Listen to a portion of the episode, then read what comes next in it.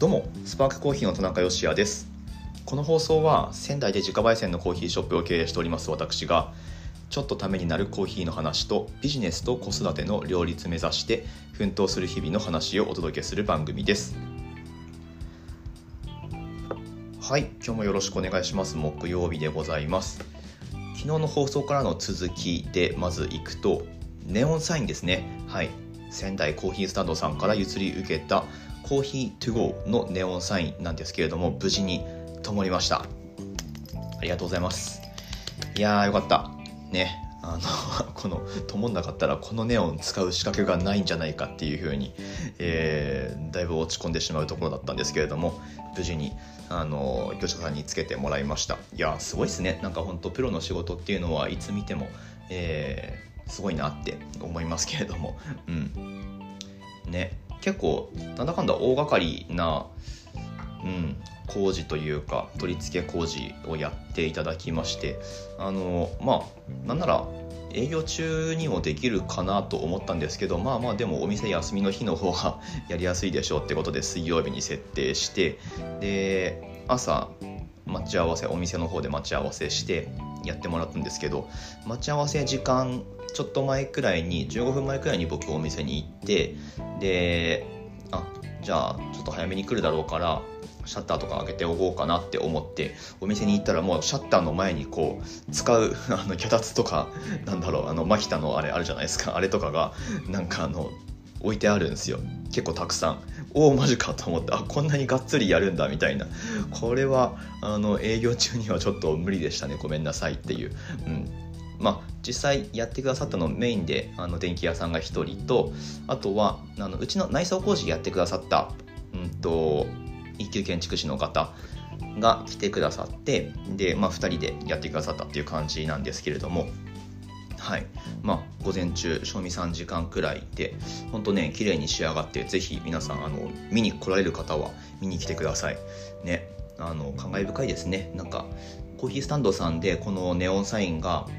ついたっていうのが分かってちょっとねあの僕羨ましかったんですよ やっぱり。うん。ネオンサインそう。何かしらこうコーヒー絡みのネオンサインっていうのが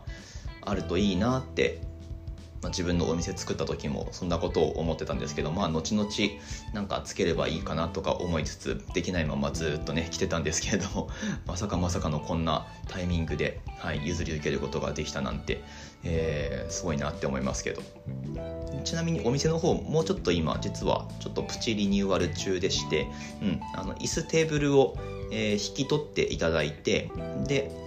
ちょっとねこの後ベンチをお店の中に置こうと思っててうん、まあ今コーヒーしか提供してないし今後もコーヒーほぼコーヒーだけしか提供する気ないので、うん、皿盛りのスイーツとかはねあんまりやらないと思いますんで。はい。なのでまあコーヒーだけ楽しんでもらう空間っていうのをまあ考えた時にうん。まあ、その最適解を今探してる。探してるっていうか、まあ、形にしていくっていう段階なんですけれども、うん、ちょっと店内違った感じに開店時とはね、えー、していこうと開店時っていうか、まあ、最近のえコロナ対応時よりもちょっとまた違った感じにアップデートさせようと思ってますんで、えそちらも楽しみにしていてください。まあ、とにもかくにも表外装っていうか、うん、あのいい感じになってますんで是非、えコーヒーその名の通りその名の通り文字通りコーヒートゥーゴーしていただいてネオンサインのところで写真撮ってアップしてもらえればと思っております。はいということで今日もこれでいいかな。となんかなんかコーヒーのお話って何も別にリサーチしてないんですがうんとまあじゃあ近況報告というかなんか最近そんなことばっかりやってる気がしますけれども、うん、JBC の進捗みたいな進捗というか、うん、準備大事ですよねっていうお話ししてみようかなと思います。まあ本当さらっとやろうと思うのでまあぜひ最後までお付き合いください。本日は7月7日お7月7日です。木曜日の放送です。はいということでやっていきましょう。まあ JPC の準備ねやってるんですよ。えー、あエントリーフィーの振り込みはちゃんと昨日やりましたんでこれで晴れて正式に多分登録されるってことになるんだと思います。もう後には引けないということでここからもうガンガンやっていくしかないんですけれども結局まあ準備をどこまでやるかっていうまあ、その準備をちゃんとやった人が 一番準備をしっかりやった人があのこうやって単純に量じゃないですよ。量じゃないから、えー、まあ、その質も良かった人っていうのが、まあ、優勝するように多分なってるんだと思いますけど、うん、で、まあ、当日ねその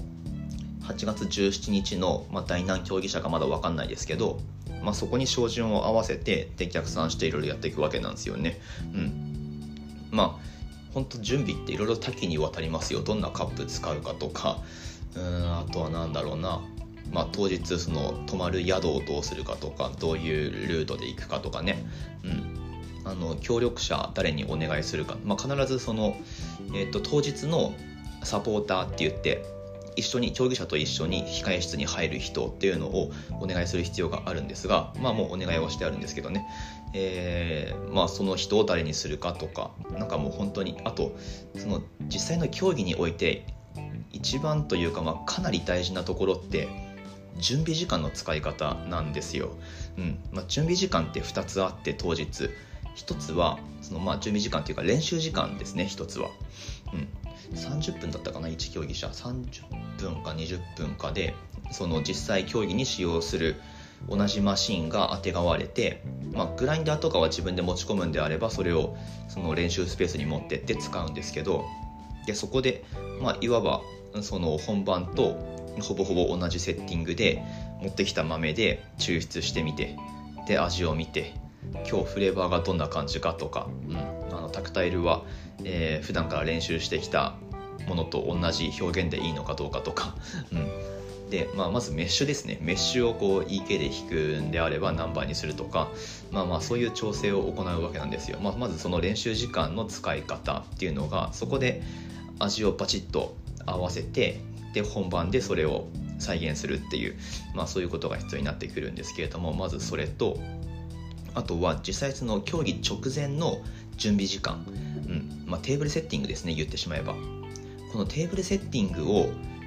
ちゃんとできるかどうかっていうのがあの本当直前の緊張状態を、えー、左右するっていう、まあ、そういうことにつながってきます。うん、予選大会の場合は、まあ、そのバリスタチャンピオンシップの場合はですけど10分間の競技でエスプレッソ4杯ミルクビバレッジ4杯という、えー、まあ、お題があるんですけれども、まあ、準備時間も同じく10分でまず、まあ、その持ってきたものを全部並べるんですよね。うん、でまあジャッジテーブルって言ってその審査員の人が座るテーブルもまあそのカップソーサーで行くんであればソーサーを並べておいたりとかスプーン準備しておいたりとか、えー、とあとは何だろうな、まあ、もちろん持ってきたグラインダーを置いてで、まあ、タンパーとかディストリビューター使うんであればディストリビューターとか、まあ、その辺のものも全部持ち込みでミルクピッチャーとかあとはそうミルクをなんか保冷しておく水筒に入れて、まあ、大抵の場合は持っていくんですよね。うん、とかそのミルク忘れたりするとミルクスチームできないのでもうその時点で、えー、ミルクのとこ0点とかになっちゃったりするし、まあ、忘れ物があるとねいけないんですけどなので、まあ、その持ってきたものを広げて並べてでその実際の競技スペースでも一回試し抽出ってやるんですよ、まあ、やることが推奨されてます。必ずやらなくてもいいんですけど、まあ、やることが推奨されてます。なので試す抽出によって一回その競技スペース汚すことになるんですよね。なのでそのちょっと汚しちゃった競技スペースをその準備時間の10分の間にしっかりまたきれいに拭き上げてピッカピカの状態にしてあのマシンに指紋とかあっちゃいけないんですよ。前あのマシンにフィンガープリントって言って指紋がついてるっていうので検定されたことありますし、うん、とかね。あのマシンもしっかり拭き上げてで競技時間に臨むっていう、まあ、そういうことをする必要があるんですけどそのものをあの盤上に全部最初のやる前は収めておいてで準備時間始めてくださいって言われたところからタイマーがスタートするんですけどその練習もやるんですよ。そう。あの、まあ、自分の店なり練習するところであのそういうことやるんですけどそのプレップって言ってプレップの練習プレップの完成度がまあ、高ければ高いほどその本番余裕を持って臨めるっていう。まあなのでそのプレップの練習をやり始めるのが、まあ、でもやっぱ8月入ったらすぐくらいにやり始めてでそうですね、まあ、その頃にはもうプレゼンテーションも頭の中には入っててその動きと連動してあの言葉がポンポン出てくるっていう状態になっているのがまあベストっちゃベストなんですけど さあ果たしてそこまで持っていけるのかどうかっていう。結構ねそう逆算してやることっていろいろあるのであのまあ大変なんですけどね。大変なんだけどマネジメント能力がめちゃくちゃこう養われるっていう、まあ、大会に出るメリットってそういうのもあります。なので、うん、今ねすごいやっぱ大変なんですけどうん。まあでもそこに面白さもやっぱりあってで頑張って結果出したらまあ嬉しいじゃないですか。うん。なのでまあねあのいけるとこまで今年もやってみたいなという感じでございます。はい。というまあ別段何言ってるわけでもないんですけど進捗について。進捗というか、まあ、これからやることを、えー言語化してみたっていう、まあ、今日はそういう放送回になってしまったんですがどうでしょうか？楽しんでいただけましたでしょうか？大会に出る人ってこんな感じです。はい、ということで引き続き応援よろしくお願いします。はい、今日も最後までお聴きくださいましてありがとうございました。なんかね、まあでも大会の話ばっかしててもあれなので、たまにはコーヒーの、なんでしょうね、ためになる、そう、ためになるお話って言ってるんだから、なんかそういうお話もしたいんですけれども、はい、まあライトな話題で、たまにはね、お届けしようと思いますんで、えー、何かしらお題いただければあとはまあもちろん僕もリサーチしますけれども、うんまあ、明日以降もそんな感じでやっていこうと思っております。はいスパークコーヒーのオンラインストアは楽天市場に出店しております。放送の詳細欄にリンクが貼ってありますのでぜひぜひ覗いてみてください。正直に言うと7月めっちゃオーダー少ないです。なぜか。まあでも7月って落ちるんですよね。これでも何月だって言ってる気がするけど。でも7月本当なんかね難しいですよやっぱり。なんだけどあのもしね応援してくださる心優しい方はですね是非楽天市場の方も好きなコーヒー をお答えいただければと思っております。はいということで明日の放送でまたお会いしましょう。美味しいコーヒーで一日が輝く。Good Coffee Sparks Your Day スパークコーヒーの田中でした。